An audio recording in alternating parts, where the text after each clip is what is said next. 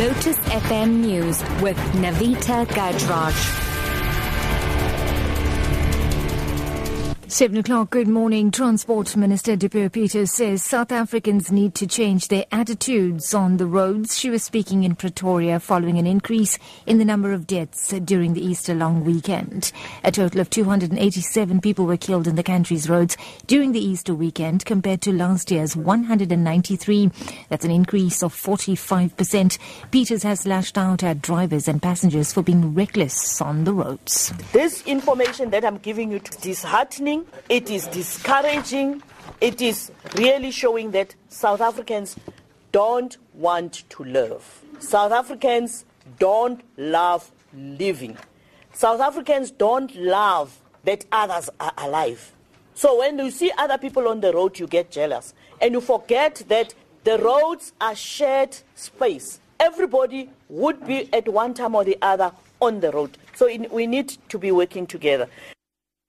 At the University of Cape Town says its decision to remove the statue of British colonialist Cecil John Rhodes from its campus to a safe place signifies an important milestone in the transformation of the country's institutions of higher learning.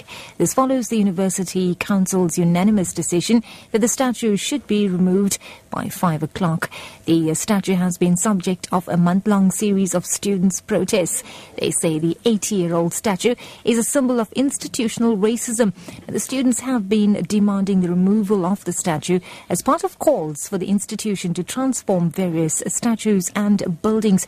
The university's Vice Chancellor, Dr. Max Price. It's more important for what it says about the future. Uh, it will be remembered for what comes in its place. Probably not a statue, but a, an acceleration, a renewed commitment to transformation, to making the campus inclusive, and to uh, addressing the many issues which face not just the campus but the country in higher education.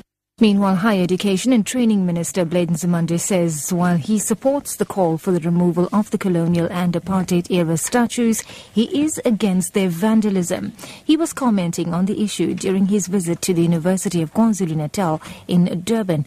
Statues in Pretoria and in Port Elizabeth have been painted and vandalized as the debate over their presence in the country rages on. Nzimande says the statue saga is a proxy to the transformation issue. Of course, I must condemn this opportunism of going around throwing uh, paint and smashing these statues. It's incorrect. We have a law in this country, as the Minister of Arts and Culture has explained. Much as I support the fact that a lot of these statues are offensive, are offensive to the majority of the people of this country, but we can't destroy our history. Let's remove those and take them to the museums, but not destruction. International news now. The man accused of carrying out the Boston Marathon bombing in 2013 has been found guilty of multiple charges that carry a death sentence. Dzhokhar Tsarnaev was convicted of using a weapon of mass destruction to kill three people at the marathon and murdering a police officer several days later. Here's the BBC's Nick Bryant with the details. Tsarnaev's defence team had admitted his role in the bombing, but they claimed he was under the influence of a domineering elder brother, Tamerlan, who was killed in a shooting shootout with the police, where he led, Dzhokhar merely followed. But the prosecution proved they were equal partners and committed jihadists. This Chechen-born American, just 18 at the time of the bombing, carried out the worst attack on US soil since 9-11. The same jury will determine whether he should pay with his life and be sentenced to death.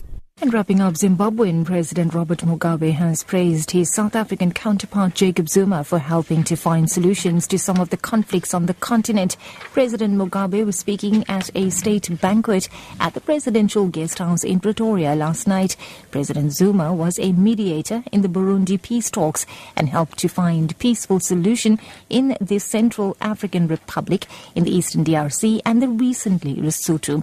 President Mugabe has been positive or had positive words to say, rather, about President Zuma. I wish to commend you for the prominent role your country has been playing in efforts to resolve various conflicts on our continent. We shall always be grateful for the role you played as SADC organ on politics, defense, and security. You have spearheaded efforts to resolve difficulties in the Kingdom of Lesotho, as well as in eastern parts of the Democratic Republic of the Congo.